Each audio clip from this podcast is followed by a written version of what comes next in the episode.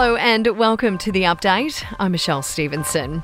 New Zealand has paused its travel bubble with New South Wales while Sydney's COVID cases are under investigation. Their COVID response minister, Chris Hipkins, says the suspension will take effect at midnight and will be reassessed in 48 hours. Over that period of time, further information comes to light that means we need to extend that, uh, then we have the ability to do that. Meantime, limited COVID restrictions have returned to Greater Sydney and will last until at least the end of the weekend. Only 20 visitors will be allowed, and masks will be compulsory on public transport and at indoor venues, including shops, while drinking standing up isn't allowed, and there are limits on dancing and singing. While Perth is easing their restrictions from Saturday. Meantime, the COVID cases have been linked to a returning traveller from the US who was in hotel quarantine. Health detectives are currently searching for a missing link. They're fearing there is another person who passed on the virus. The TGA has confirmed there are only five new cases of blood clots that may be linked to the AstraZeneca vaccine, but that's out of close to one and a half million jabs.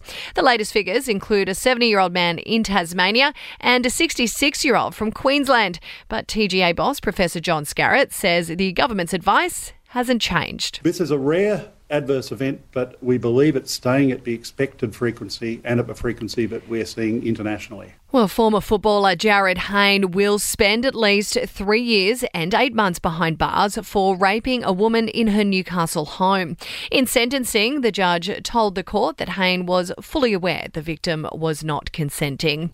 And China has suspended all diplomatic contact with the Australian government over economic issues, the country blocking all contact with key government officials in Beijing. To sport now, and nearly 40 Australians involved in the IPL are currently en route to the Maldives after chartering a flight out of India. Former Aussie Test player Michael Hussey, though, has been left behind as he tested positive to COVID.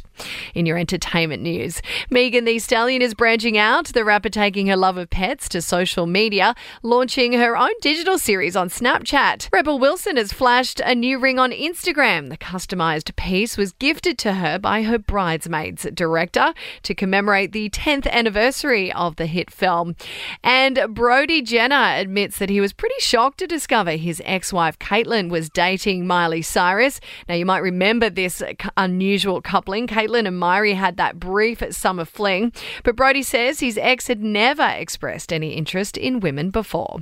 And that is the latest from the Nova Podcast News team. We'll see you tomorrow morning for another episode of The Update.